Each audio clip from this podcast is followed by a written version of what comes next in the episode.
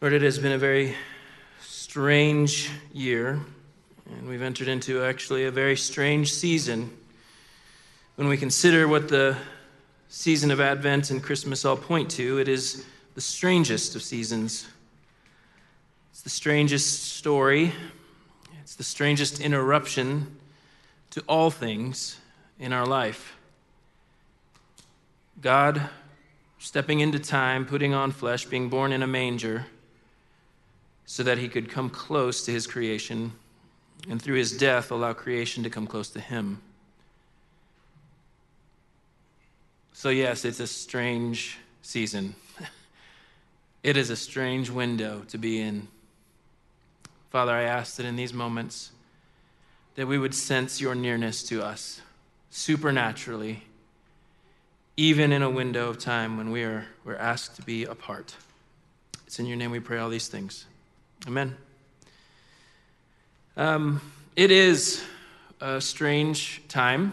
Um, just even being in this room in this way, in this fashion, just set out to encourage separation, to encourage distance, and to have to think of doing things differently because we are attempting to do what marketing and billboards and social media has asked us to do, and that being together apart.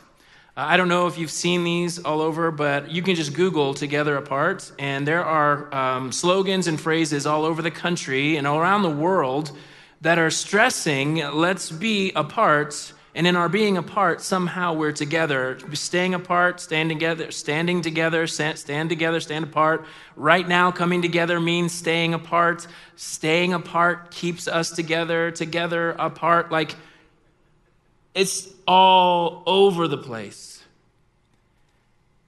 But there's something that we're feeling.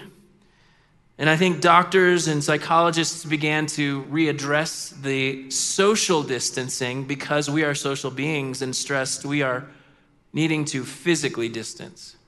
So we've come up with all these other ways to be together, whether it be um, Zoom or Facebook or Google Meet or whatever, uh, FaceTiming. We've stared at people's foreheads this season. We've said, You're muted a bunch of times. We've, we've, we've had to use language we're not used to.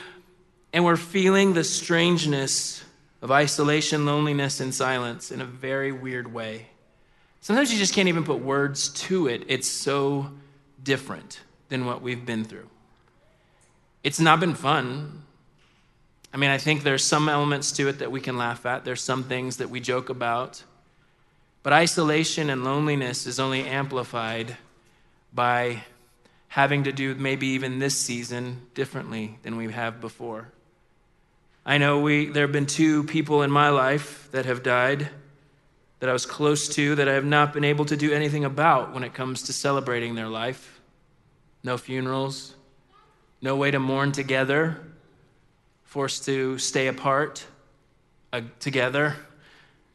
Again, it's very strange wording, and I think something in us begins to sense that this is not what we were made for. The marketing spins and all the, the internet campaigns, we all know that this can't last because we were made to be near one another. We've considered that a lot in this season, the physical and the mental health of people being discussed regularly right now because of encouraged separation. And I know that there have been times where the church, and we've been in, you've been to the church services where you've probably heard say, when God is all you have. Well, right now is a window when we're really feeling that way. The things we've trusted, the relationships we thought would be there, the friendships we thought would be there, they're not churches losing and people walking away, just ghosting, not even saying goodbye, but saying, I'm, no, I'm done. Friendships being divided because of who you posted support for this campaign season. Posts about masks or not masks, and friendships being destroyed even though you haven't seen each other in months. This is our reality. This is what we're living in. The separation is real. The physical presence of other human beings in our life being missed, our brain just goes a little nuts. In this window, I wonder if we've thought through the presence of God in a more real way than maybe we've ever thought of it before.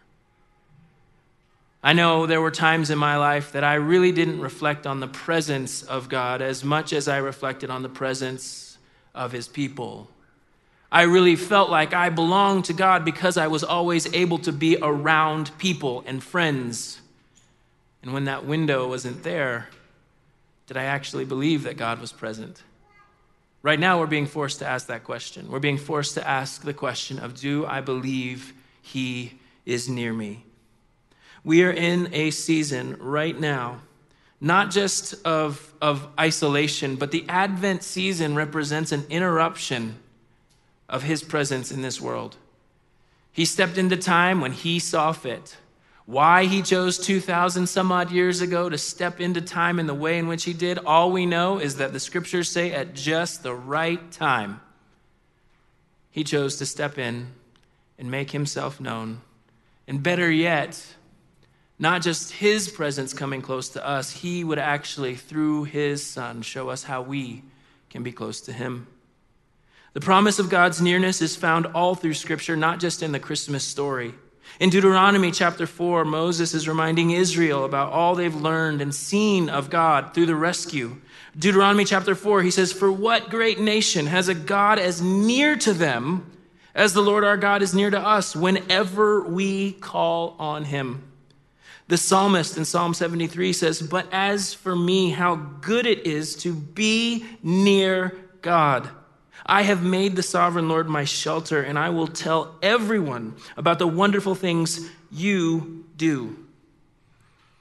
The two most used words in Hebrew for his presence are before him and his face. To stand before someone and to face someone. When someone would leave the presence of the Lord, it would be to no longer be before him or to see his face.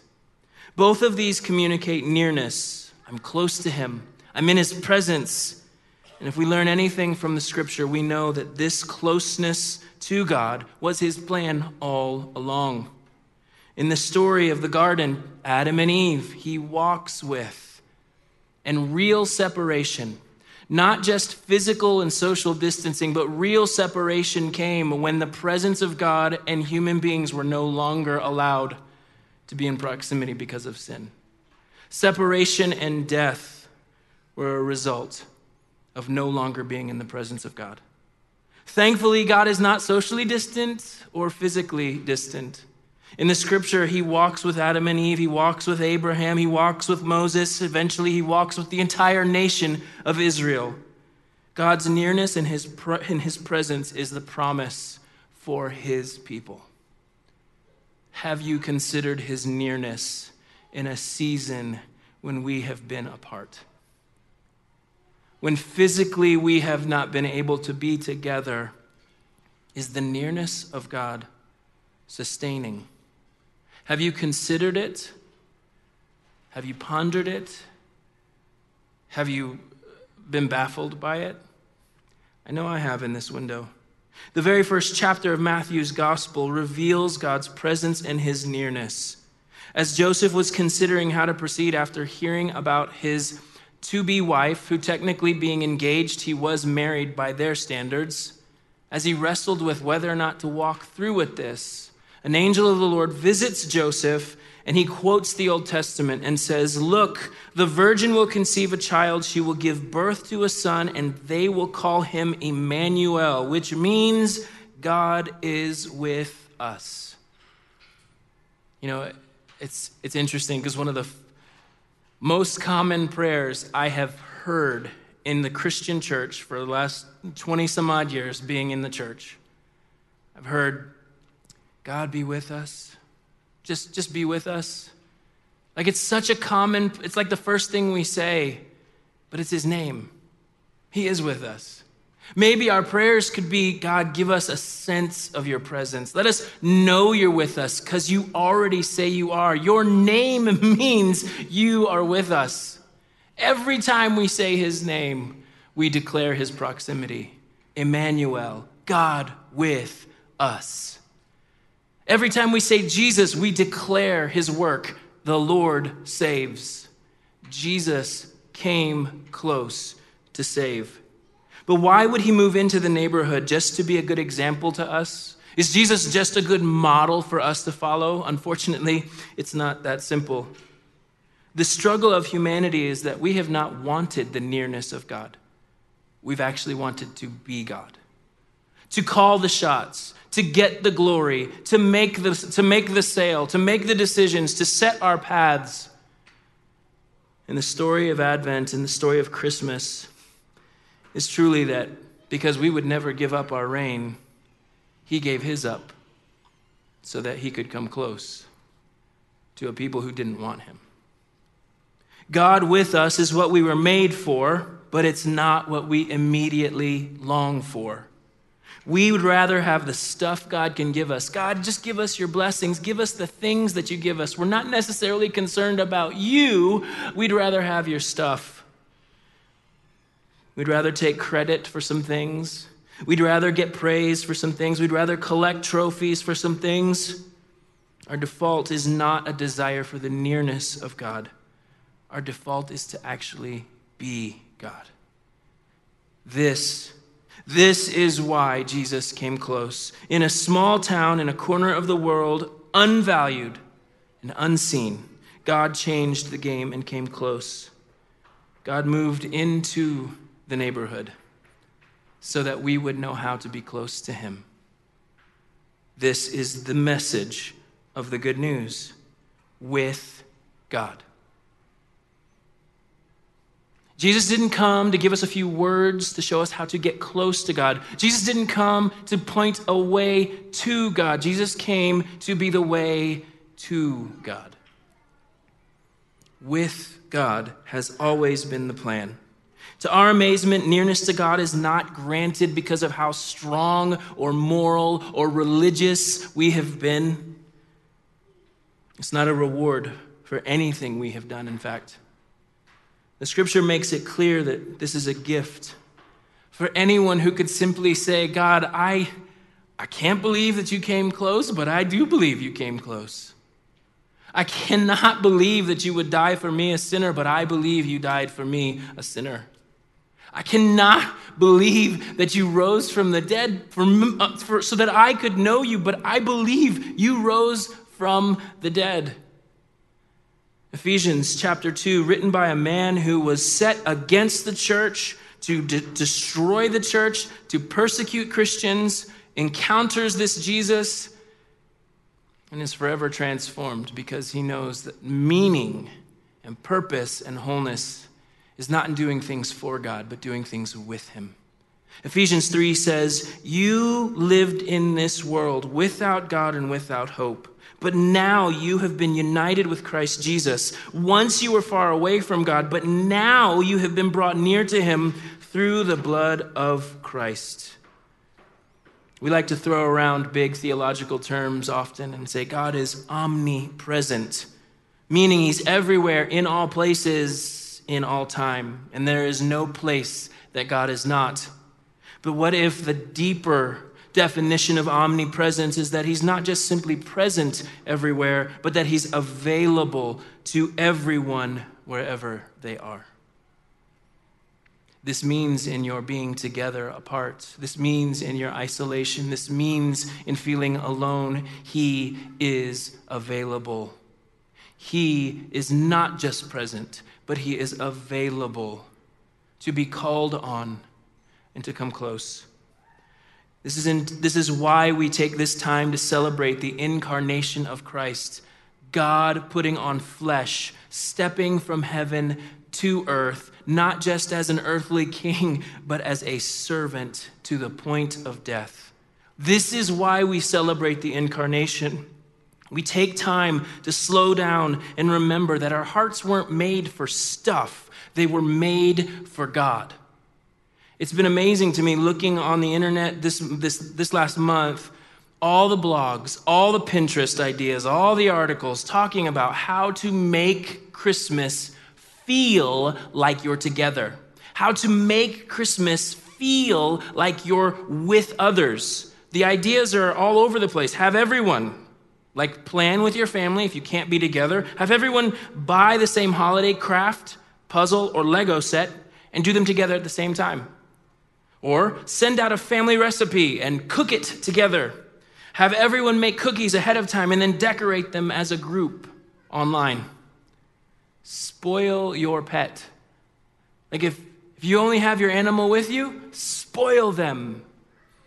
How about over decorating? Like gaudy over decorating like really really really over decorating you should you should see some of the photos. These people went nuts. But to make it feel like you're together all the unique ways we are trying to be together my hope is that in this window in our searching and planning for the unique ways of being together with one another we would appreciate even more the intentional, unique, and powerful planning of God to be with us in Jesus' birth. We think we're creative and intentional about trying to be together. God, before the foundations of the world, had in mind his plan to come close to his creation because we would never try and come to him. And in the end, when Jesus returns for his people, we will be able to celebrate not just a child in a manger, but a king on a throne. Revelation chapter 21, and the end of all things. I love that we know the end and the beginning because God does. He says these words I heard a loud shout from the throne saying, Look, God's home is now among his people. He will live with them, and they will be his people. God himself will be with them. He will wipe every tear from their eyes, and there will be no more death, or sorrow, or crying, or pain. All these things are gone forever. And the one sitting on the throne said, Look, I am making everything new. And then he said to me, Write this down, for what I tell you is trustworthy and true. The Christ follower is not the person consumed with doing things for God. I understand we want to glorify God, we want to do things for Him, but so much of our life can be consumed with, like, I got to do this for Him, I got to do this for Him, like He's going to be checking in on me, I got to do this for Him. But the Christian's walk, the Christ followers' walk, is that I get to do things with God. Not just things that are tweetable, but the quiet moments at home. When I don't know what to do, when I'm isolated when I'm by myself or when I'm just with my family that I've seen for the last nine months in intensive ways that I'm just, I need a break. Or when I'm at work, or when I'm alone, or when I'm with people that I know when, when I don't know. I, all moments of life, 24 7, are opportunities to do life with God. This is why we spend so much intentional time in Advent looking at the incarnation. God moved in, not so that we would do things for him. He needs nothing done for him, but that he would be able to walk with his people. The Christ follower understands that it's not just about God's things that he gives to us, but it's about him. Hebrews chapter 13, written in the New Testament, says, Don't love money, be satisfied with what you have, for God has said, I will never fail you, I will never abandon you. The Christ follower understands it's not what we have, it's who we have. We are so obsessed with things and stuff that we have missed that the purpose of life is not any of that but it is that we have been made to live in the presence of God. And as the, the team comes and we close our time together, I had a, uh, I had a neighbor who I really felt like the Lord laid on my heart to go over to his house and pray for him, uh, which is really weird. Uh, it, it, was an, it was a, one of those things where you're like, oh man, God really stirred my heart to go pray for this guy. And so I'm, I'm in my bathroom. I'm like, I was cutting my hair, and I'm not kidding you. I was cutting my hair. I really felt like I, the Lord said, go pray for this dude. And I was like, Doreen, my, I told my wife, I was like, you need to hold me accountable because I, I, am pretty sure this, that God told me to go pray for him. So I, I did. I walked across the street. I go knock on his door, um, and I, it, it's one of these houses that's off the grid. And if you know West Asheville, it's, it's one of those houses. And you walk in, and it's like this concrete slab. And I felt like I was walking into Peter Pan's Hook movie, where all the, the, the uh, what, what's, what's Peter Pan's gang called? the Lost Boys. I felt like Lost Boys were hanging off of the rails looking down, and I walk up to my neighbor, and it's kind of a hostel type, you know, like he lets people stay there, pay him 10 bucks a night or whatever. And he's standing in the middle of the room. I'm looking around, and I feel like I'm in Mad Max somehow. I'm, I'm not sure how, but I said, dude, I, I really feel like I'm supposed to pray for you. And I was just waiting for like all heaven to open up, like beams of light come down, and everything gets fixed immediately. And I could tell it was making him uncomfortable. And he looks around at the room and he just looks back at me and goes, No thanks. I was like, But I felt like the Lord said to come pray for you. He's like, Nah, I'm good. You can pray for me over at your house, and, but you don't have to pray for me here. And it was one of those moments where I felt like, Oh, Lord, did I miss it? Was that me? Was weird? I was like, Okay, well, we will. The next day, he comes over to my house and knocks on the door. I was like, this is the moment. Like, he's coming now. Now he's like, I was sorry for not. No. He knocks on my door and he just says, I feel like I just needed to tell you that you don't need to pray for me because I, I just believe I can live however I want and I don't need to ask for anybody to pray for me or for God to do anything in my life. And I remember looking at him and going, well, I believe you're right. I believe the scripture says that you can do whatever you want to with your life. I simply believe that God doesn't want us to do life without Him. That's why I wanted to pray for you. I wanted to pray for you so that you would know that you were made to walk in relationship with God. I believe that with every fiber in my being. That was the end of the conversation. Nothing strange happened, nothing amazing happened, except a reminder that God made us to walk with Him. This is not just the Christmas story, this is the story.